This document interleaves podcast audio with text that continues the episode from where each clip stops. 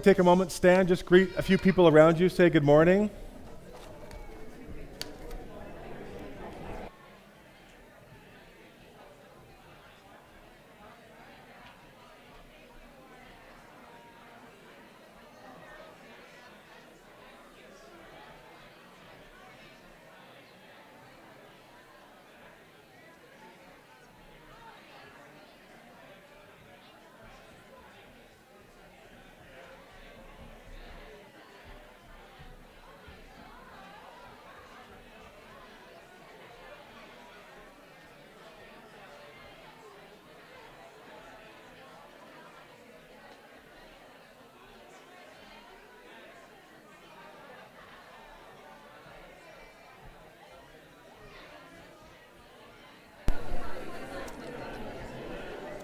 Okay, as you make your way back to your seat, just a brief review.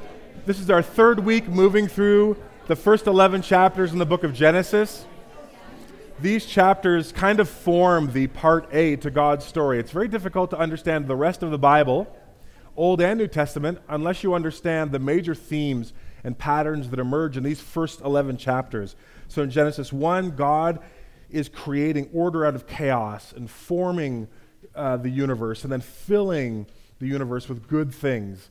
And we talked about the symbolism of a temple there, that God is creating this temple not just in a place in the cosmos, but He wants the whole cosmos to be filled with His glory and His goodness. And He appoints male and female image bearers to be His kind of high priests, to be those that reflect His goodness into the world. And Genesis 2 gives us, whereas Genesis 1 kind of gives us a um, 30,000 foot view of that creation story. Genesis 2 comes down at the ground level where we see Adam being formed and filled, and then we see Eve being taken from Adam's side.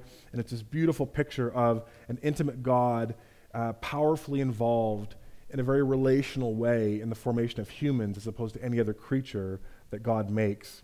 And that humans are blessed to thrive across four dimensions their relationship with God and with their sense of self, their sense of vocation into the world, and with other people. And so that's this uh, Edenic Garden of Eden um, experience that um, Adam and Eve share together. Now, I talked a little bit about how some of the themes that emerge in Genesis 1 and 2 would have been very shocking for ancient readers.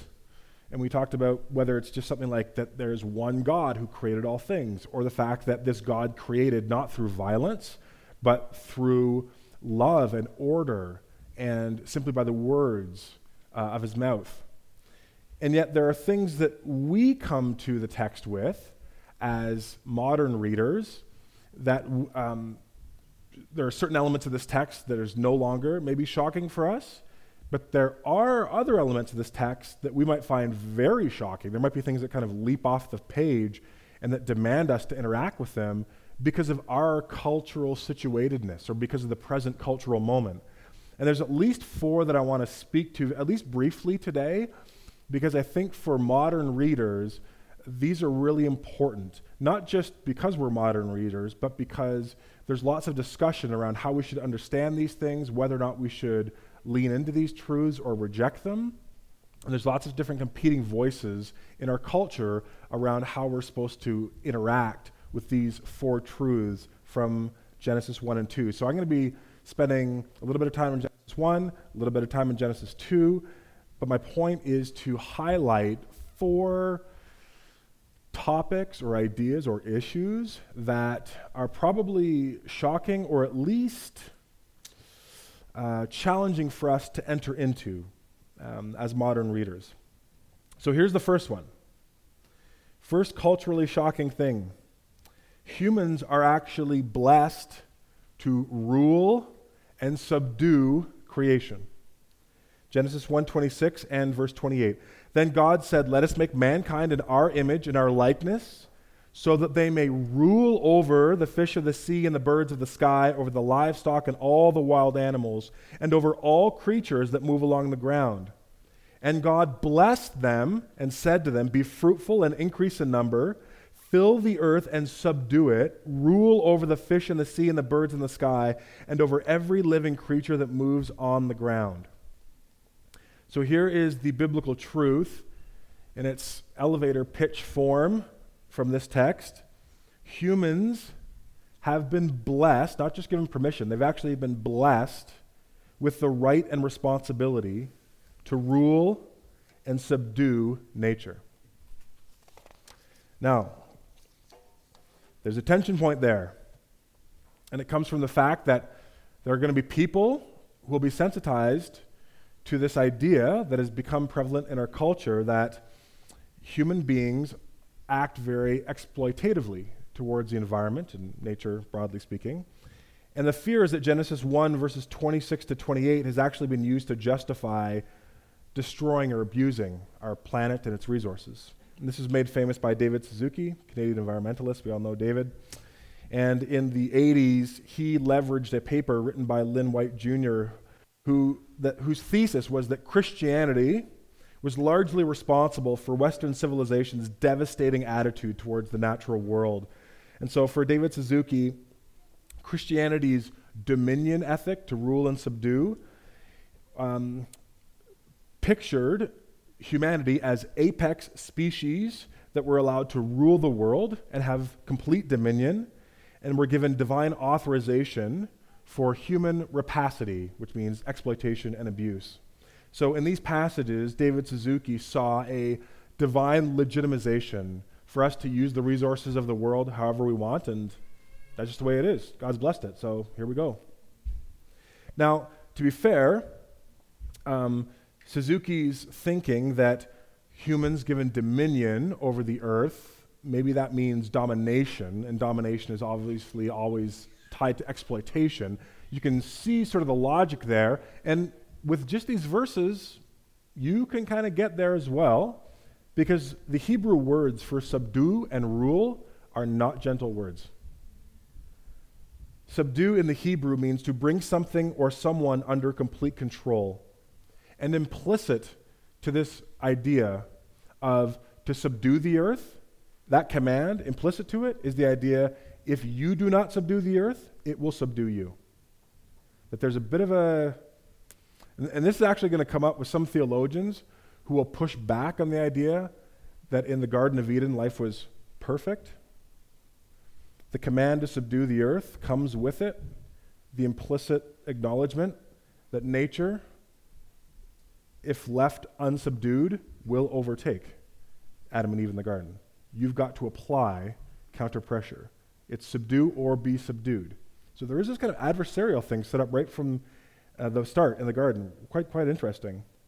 So we get this little clue, and I'll talk about it more next week, but this clue that maybe the way we think about the Garden of Eden as perfect or idyllic, maybe the text doesn't quite go that far. Very good, but not without some tension points. And the word rule, in the 25 other occurrences that this word is used, it's the exercise of authority that has been granted or acknowledged by another person. And it means rule and authority. And it's almost always used in conjunction with a monarch who has the ability to decree something and has complete rule over their kingdom. And so you take this idea of to rule and to subdue and to have dominion, and you can understand how Suzuki might come to the conclusion of saying, well, we have this right from the start of Genesis, this divine invitation to just see the world as nothing more than a collection of resources that we can exploit to our own selfish and greedy and consumeristic benefit. But is that flow of logic and is that conclusion an appropriate one? And I would say it isn't. And here's how I would resolve that Christians are to understand the call to rule and subdue, not as domination, but through the lens of lordship. In Latin, the word lord is dominus. So we are given as image bearers or vice regents of the Creator. All human beings are given this blessing to have dominion over creation. But this, this gift and this blessing, first of all, it's tied to God. It does not come with no strings attached. There's accountability there, implicit in the text. And as you see the scriptures unfold, very clearly, God holds his people to account for ways that are exploitative and abusive, even towards animals. A few codes in the Old Testament very clearly pushing back on this idea that just the animals are just there for you to exploit and whatever.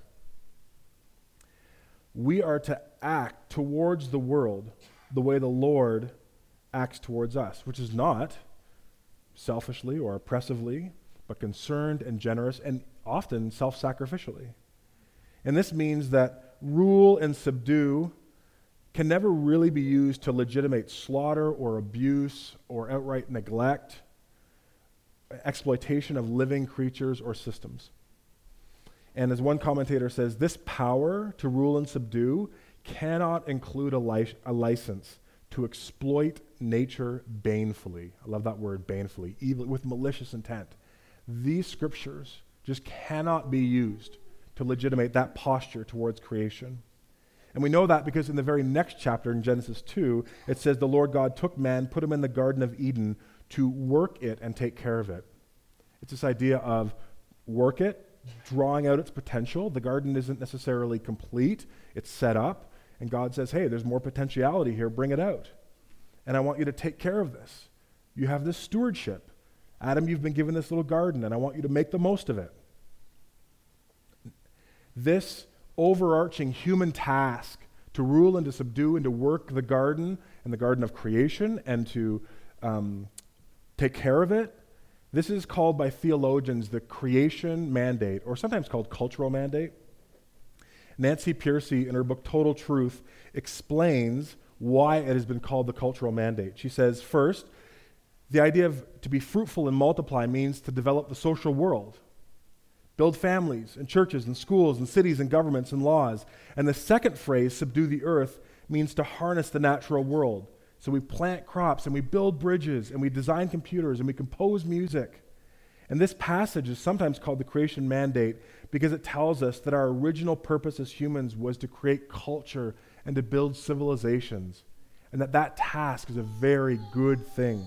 It's a noble thing. It's a God glorifying thing. It's a deeply human thing to be a part of. And when you understand the creation mandate, I think that can help us avoid two unhelpful and unhealthy extremes. The first extreme of using this text, as Suzuki would fear, to say, oh, look at that, I get to rule and subdue, and we get to do that as human beings to the created environment, toward all living creatures and systems. Great. And now I just see everything through the lens of how can I maximally exploit what's in front of me for my personal gain? That kind of anti creation, anti God, anti creation care posture that the earth is somehow disposable or that we are not accountable for how we use the resources of the earth is very dangerous, it's a terrible extreme, and it doesn't have a theological foundation in the Bible. But neither does the other extreme of maybe certain environmental or nature ideologies that would put nature first, or that would see all technological or civilizational development as being inherently violent against nature or as running interference on the nature of things. That humans are merely an advanced animal and are, and are um, optimally just sort of in this um, ecological state of stasis with the environment, that they shouldn't be seeking to rule and subdue it, to just exist and survive within it. I think that is a very unbiblical, unwise, unloving posture towards each other and towards the created world. We as Christians are called to rule and subdue this earth, not exploitatively, but to leverage its resources as a source of blessing for ourselves, for each other. And that means that you have been called, you've been given a little garden, a little sphere of influence at work, at home, right? In your social relationships. You've been given a little garden to rule and subdue, meaning to develop its potential and to take care of it and to abdicate that responsibility is a sin. You might have a tiny, tiny little garden. You might be envious of someone's bigger garden over here, but you've been given a little garden and you're called to bring out its potential and to take care of it, to nurture it so that you can be a blessing to those around you. Culture shock number two. We see in the early chapters of Genesis a gender binary reaffirmed. So God created mankind in his own image. In the image of God, he created them. Male and female, he created them. So, right from the start, biblical truth wants to impress something upon us very clearly, which is that the gender binary of male and female is good, it's from the Creator, and it's necessary for human flourishing. It's necessary for this cultural mandate to be fruitful and multiply and fill the earth and subdue it. But the tension point, which many of us will probably feel immediately, is that there are voices today claiming that the gender binary, in and of itself, is an oppressive social construct. It's oppressive, meaning it prevents full human flourishing. And it's a social construct, meaning it's something that is just an agreed upon construct at the level of society. So there's nothing inherent about it to nature and to the way things are, but it's often used as a social form of control and manipulation, even if it's not always intended as such. And for someone with this view, Genesis 1:27 is seen as discriminatory and even transphobic. This is part of the leverage point that the Alberta NDP government did against Christian schools in Alberta. Christian schools in Alberta, as part of their statement of faith, said, We believe that all people are entitled to dignity, respect, and have deep human value because, in the image of God, He made them male and female. NDP government in Alberta said, That's transphobic because you're referring to male and female. So the very scripture those Christian schools were using to say we treat everyone with respect and love was subverted to be seen as an oppressive social construct. And these people, uh, some well intended, some I don't believe are, coach us to believe that gender is a spectrum so that everyone can have their place at the table and everyone can feel safe and welcome regardless of their own self perception and self identification. This is obviously a pretty nuanced, broad topic, but here's where I think Genesis 1 and 2 allows us to come to some nuance and resolve around these tension points. First of all, I would deeply question the idea that the gender binary is oppressive. I would say it is not. I would say there are cultural um, there are cultural manifestations around the expectation of gender that can be. So, for example, the expression, so some cultures have a very rigid understanding of how one's gender should be expressed, right? Real men act this way, think this way, operate this way, or real women act this way, dress this way. You know, you can fill in the blank. And those definitions around how we express our gender, they can absolutely be exploitative, oppress- oppressive, uh, overly restrictive, and narrow. Um, but that is different than saying a gender binary is inherently oppressive. See, there's a big distinction between gender, um, the gender binary, and gender expression, right? There's a difference between saying there's male and female, and um, there's only one way to be male and one way to be female, which the Bible does, uh, that, that latter idea is not found in Scripture at all. In fact, what we see is male and female uh, uh, imaging God in all kinds of ways through Israel's history, through the New Testament. Great examples of men of God and women of God who express their maleness and their femaleness in all kinds of unique ways. One of the most contrasting ones, and you, get it in the first few chapters of the New Testament, is the difference between how Jesus expresses himself as a male and John the Baptist. They have very different gender expressions, but we wouldn't say, well, they're not ma- both male. Now, again, gender activists um, and ideologues are going to say, well, I'm misunderstanding gender, and I would argue I'm not. I would say there's kind of novel new definitions of gender that bring the word gender up to a point in which it's essentially meaningless or indistinguishable from gender expression. But as a Christian, I think it's really important to say gender binary, male and female, is not a oppressive social construct. It is created by God. It's a gift from God. Now, with, if you don't believe in a God, if you have a completely materialistic evolutionary way of thinking, of course, you're left with it has to be a social construct at least, and therefore, who is anybody to define who I am, uh, whether it's on the level of gender or uh, my own self identity. But opening yourself up to that kind of radical and autonomous self definition sounds empowering. I actually think it is um, enslaving and damaging because it fails to celebrate a starting point that the Bible wants us to recognize and affirm, which is that there's something common to all of our humanity, and yet humanity has a mirrored um, complementarity of maleness and femaleness. We need each other. Right? The animals were brought to Adam. Adam didn't see a suitable helper, a suitable reflection. So God had to take Adam's side and make a woman. And there's a beautiful lesson there about how men and women need each other to fully reflect God's image into the world. And if we begin deconstructing and casting doubt on something as fundamental as a gender binary, even at the level of sex, not gender, which is um, most of the time 98% correlated, then I think you resign yourself to a kind of madness. Um, I don't understand, given modern gender ideology, what you can say with confidence about a little boy. Is it a little boy? Is it one person? Is, is the little boy little? Is the little boy a boy? But they're just basic categories of language that if you just deconstruct things enough and say, no, we have to have a almost an infinite level, an infinite amount of ways through which to discuss things, you actually break down our ability to form relationships and connections because you undercut the ability to just speak on commonalities. And to speak on commonalities might mean that we're going to make missteps at times well, aren't you a sweet little boy? I'm not little. He doesn't have a self perception of him being little, right? And he might experience that as being rude. But me saying, Aren't you a sweet little boy? That's not oppressive.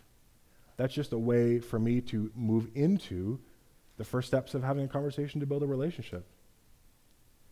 But modern gender, gender ideologies, I think, make it very, very difficult to do that because you're always looking for any kind of distinction or any kind of formulation of any core idea, if you believe that at its heart it's oppressive, I don't understand how you have a healthy starting point for just human relationships, yet alone a sane way of processing and engaging with the world.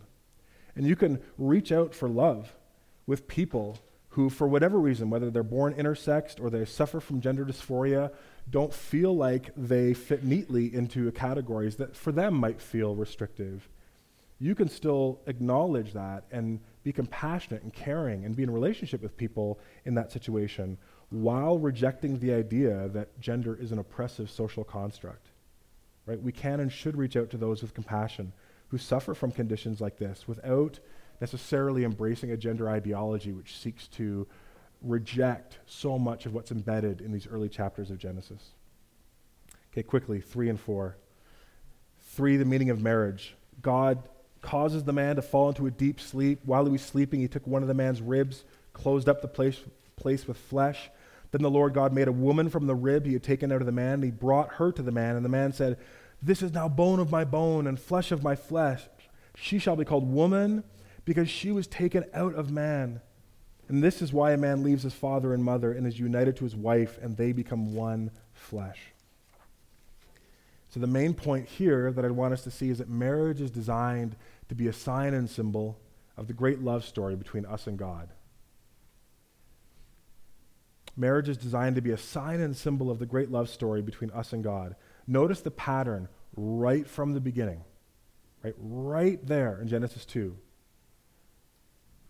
God creates an Adam, moves Adam into a death like sleep, wounds his side, does violence to him. Out of the violence, out of the wounding, a bride is formed for Adam. What does that remind you of? Jesus in the church. Right? The great love story of the God who comes to rescue his bride. How does he rescue his bride? Undergoes great violence, succumbs unto death, but from the wounding, including a wounding from his side, his new bride is formed from the church. And in marriage, where two people are covenanting to come together, male and female, in this complementarity of deep equality, uh, same as and yet different, we're seeing this symbolic sign of God loving his people. Revelation talks about it. The end of Revelation is heaven coming down and heaven and earth becoming one. this fundamental binary comes together in this union. And it's meant to be a sign and symbol of how we are supposed to interact with God. Now, the tension point today is many advocates are pushing for marriage equality, saying any two consenting adults should be able to marry. There's other advocates who would say any number of consenting adults should be able to marry. And those with this perspective would say traditional marriage, or I would say biblical marriage, is discriminating and unjust because it prevents consenting adults from entering into a loving, loving union. And again, this is a, obviously a um, challenging thing to summarize quickly without, um, with proper care and nuance. But let me kind of tell you where I'm at on this. First of all, I think 1 Corinthians 5 is really, really helpful as it relates to this discussion overall. In 1 Corinthians 5, Paul is writing to an early church that is, uh, one of their members is caught in a sexual sin. And he says, You need to confront this person. You need to put them out of your fellowship. Um, they aren't just like making a mistake, they're doing it and they're bragging about it. And some of you in the church are bragging about it because the idea was that, well, now we're in Christ, we're forgiven. So this is the great liberty of being able to be a Christian, is that I can be forgiven and still do whatever I want, especially with my body, because the body doesn't matter. What matters is my soul. And if Jesus has purified my soul, I can impurify my body, and it's not going to have any effect in terms of my relationship with God or my eternal destiny. And Paul is saying, no, no, that is not how it works. Christ is Lord over all, including your body. But he frames his argument with this line. He says, You need to get this person out of your fellowship because what business is it of mine to judge those outside the church? You need to judge those inside the church. So right away, Paul makes the distinction listen, I don't spend any time trying to enforce Christian morality on people outside the church who are not Christian. My job and our job is to hold each other accountable, those who claim to be under the lordship of Jesus, who've been baptized. It's our job to push each other and challenge each other into greater conformity to the image of Christ. We are to hold each other accountable. And often what's happened in the church is we've minimized that part and then taken it upon ourselves as the church to advocate for a particular view of marriage at the level of legislature law and politics. In, in effect, I think doing the opposite of what Scripture uh, calls us to. In my view, I would say culture can and culture will have all kinds of different views on marriage. And it, it's entitled to, people are entitled to choose whatever view of marriage they want. But what the church is called to do is to search the scriptures and say, what is God's design for marriage? And then if I'm going to enter marriage, how do I enter marriage in a way that is most aligned to that vision? And how do I keep growing in my marriage so that that expression of marriage, I don't need to go around and saying to people, denigrating their relationship and holding out mine as the right way. I can simply live that conviction, and if they ask me, I can be honest about it, and they can see. And what they see and experience is God's design. So the church is called to align itself with God's design and celebrate that as a public witness. And what that means for me is I can show respect and care and love towards those who practice different expressions of lots of things without feeling the need to have them act in a way that is Christian when their hearts aren't surrendered to Jesus. Personally, and I know people here might feel the opposite or would, at least feel differently, but I don't actually feel a huge need to fight for God's definition of marriage. Simply living into God's calling for me as a husband, that occupies a pretty big chunk of my time and energy right? It's not like, you know, spoiler alert, you talk to my wife, it's not like I'm killing it on the husband thing, right? It's not like I have all this extra time where she's like, wow, you're just an amazing husband. You're just, you know, grand slams all the time. You should go out and try and convert other people to your way. It, I have to focus a lot on being a godly husband. And that's where I want to spend my time. The convictions that are established here in Genesis are built upon and expanded through the rest of the Bible. Jesus re- refers to them in Matthew chapter 19. You should read that. But for those who might say, well, the Christian view is inherently discriminatory or it's oppressive, it's important to understand the Christian view of marriage from within a Christian worldview, right? The male female distinction, united in covenantal union of love and passion and commitment, that's a sacred thing, even if we don't live up to it as Christians. All of the time, much of the time. We're still called to pursue that vision, not alter it or lower it or get our marching orders from the world in light of our own deficiencies or low aspirations. We should be striving to live into God's vision and spending 99% of our time uh, supporting and praying for the godly marriages in our midst. So tied to sexual, or, t- sorry, tied to marital intimacy and connection is the significance of sex, and we see that here in Genesis 2:24. This is why a man leaves his father and mother and is united to his wife, and they become one flesh. So, the main point that I want us to see is that sex is a gift that is designed to establish and renew covenant love, passion, and pleasure. And therefore, sex is deeply spiritual and sacred. Sex is a gift designed to establish and renew covenant love, passion, and pleasure. Therefore, it's deeply spiritual and it's sacred. And yet, the tension point is that in the midst of an increasingly expansive sexual revolution where sex is seen as recreational, as a form of mere appetite fulfillment, and a central entitlement to human personhood, this Christian or traditional view of sex, again, often gets portrayed or framed as stifling or sex negative. And yet, it's exactly the opposite. See, if you hold to a, material, a strictly materialistic view of the universe, there's no creator, there's no design, we're just here because of chance, evolution, fast forward, here we are. I understand how you'd end up with a view that would say sex is simply little more than a biological drive. Maybe it has some um, relational and sociological implications in terms of bonding between uh, mating partners. But at the end of the day, is there really anything ethically or morally wrong with person A saying, I would like to use your body to gratify myself sexually as long as both or many of those people that want to be involved in that are consenting? Like, I get how any kind of restriction to that might feel oppressive. But from within the biblical story, sex has such an important significance and power. The biblical story from beginning to end affirms the goodness and the power and the mystery of the sexual embrace. And it's actually Christianity's high view of the sexual embrace and sexual pleasure that leads to so many of its cautions and warnings around sexual expression. It's not because Christians are sex negative, although many church cultures and Christian subcultures might lean into being sex negative but biblically speaking, the Bible has a high view of sex as something so good and so important and so beautiful that we have to protect it from misuse.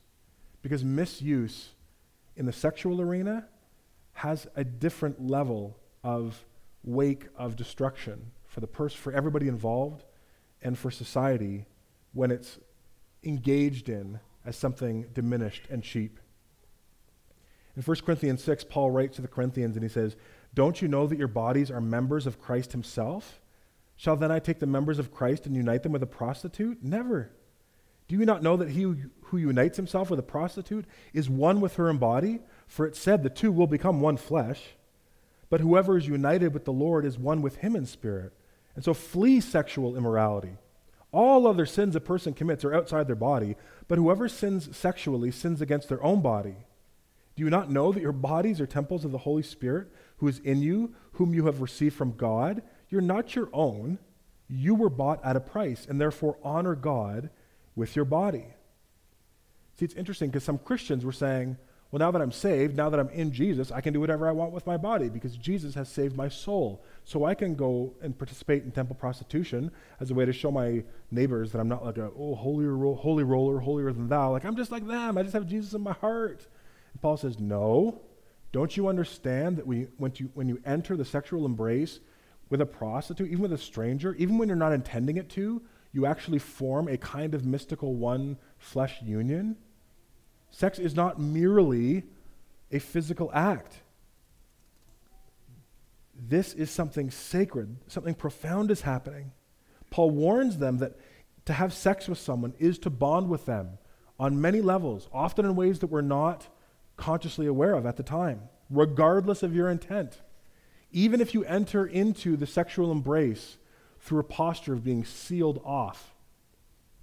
Sue Johnson, who's the uh, creator of emotionally focused therapy, talks about three kinds of uh, sexual intimacy that you can have. And the first is sealed off sex, where you're sealing off your emotions from engagement and you're attempting to engage in sex, where the goal is basically to reduce sexual tension, achieve orgasm, and to feel good about your own sexual prowess. Paul says, even when your heart is in that kind of a state, having sex, let's say in his context with a prostitute, there's still a transaction at a spiritual level. The next kind of sex is solace sex, and this is sex that is used when we use sex as a way to secure something else. So I have maybe a teenager has sex with their boyfriend or girlfriend because they're scared of losing them. It's a way of keeping the person in the relationship. Or someone has sex in order to get something else or to um, allay fears of anxiety or fear within the relationship. So, sex is a tool that I use to get something else. Sex is a means to an end. Paul would say, even if you engage with sex at that level, even if you're not intending to, there's, there's still something mystical and important happening. Because at the deepest level of sexual expression, there's some kind of spiritual synchronicity being established. And that's the last level of sex that Sue Johnson talks about synchrony sex, or sex that facilitates one flesh union, connection, and communion.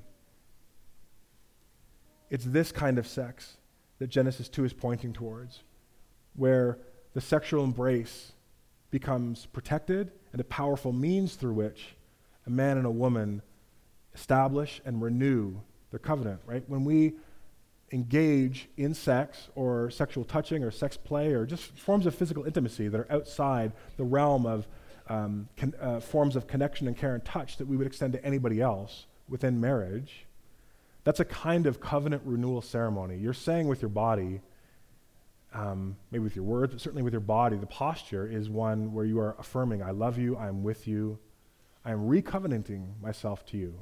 I'm being as emotionally and hopefully vulnerably naked as possible in order to say that I don't share this intimacy with anyone else. And so that's where sex becomes powerful and healing and regenerative on so many levels, it becomes a force for good. But that's why Christians tend to have a very restrictive understanding of in what context sex, the sexual embrace should be engaged in. Not because they're scared of sex or because sex is something bad, but because sex is so powerful and it's something so good. And therefore, we have to be very careful that we're not engaging it in a way that doesn't inadvertently lead to all kinds of uh, destruction at the personal level, our relationship with God, ourself, others, and our vocation in the world. Now, you might not agree with that view of sex. You might see that as overly restrictive, but that's the Scripture's view, and that's what we're being invited to see here this design for sex, this gift. And so a Christian believes that you can't actually really even understand what sex is for unless you understand this whole greater love story of God's covenant faithfulness to us, calling us into a unique relationship where we are betrothed to Him alone and we seek to um, please Him alone. Ephesians 5 For this reason, a man will leave his father and mother and be united to his wife, and the two will become one flesh. And Paul says, This is a profound mystery, but I'm actually talking about Christ and the church. There's something in the sexual embrace that, as Timothy Keller says, um, offers a dim hint of the pleasure and passion and consummational joy that await us when Jesus returns and facilitates the um, reintegration of a new heavens and a new earth.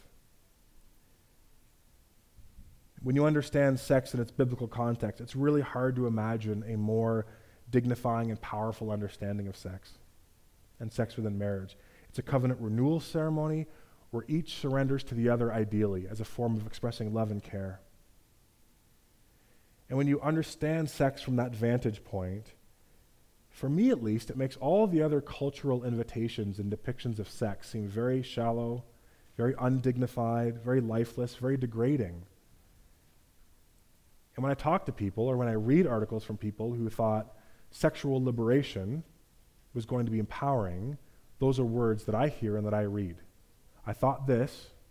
What I experienced was degradation, greater sense of disintegration on the level of my soul or my spirit, disconnection with other people in ways that I didn't anticipate, lifeless, shallow.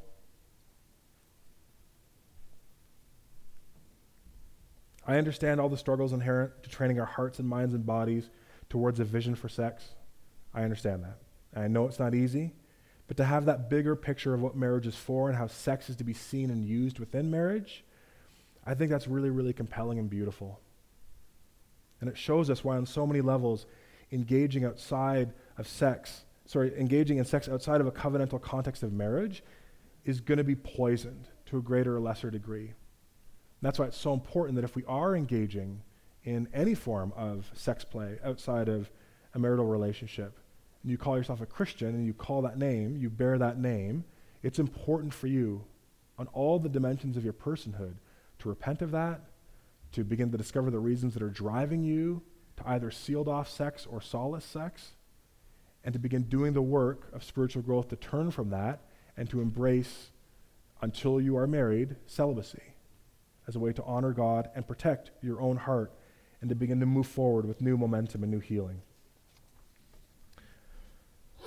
Genesis chapters 1 and 2. Shocking then, maybe for different reasons, shocking to us, but nevertheless, pretty shocking, pretty challenging. I wonder in your small groups this week or in connections over coffee to share which one of these affirmations, which one of these ideas is most shocking to you personally. But let's at least be brave and bold enough to allow these truths to transform us, to challenge us, to move deeper into the way of Jesus. Let's pray. God, we love you. And we love your word. Give us grace and power and courage and faith to not just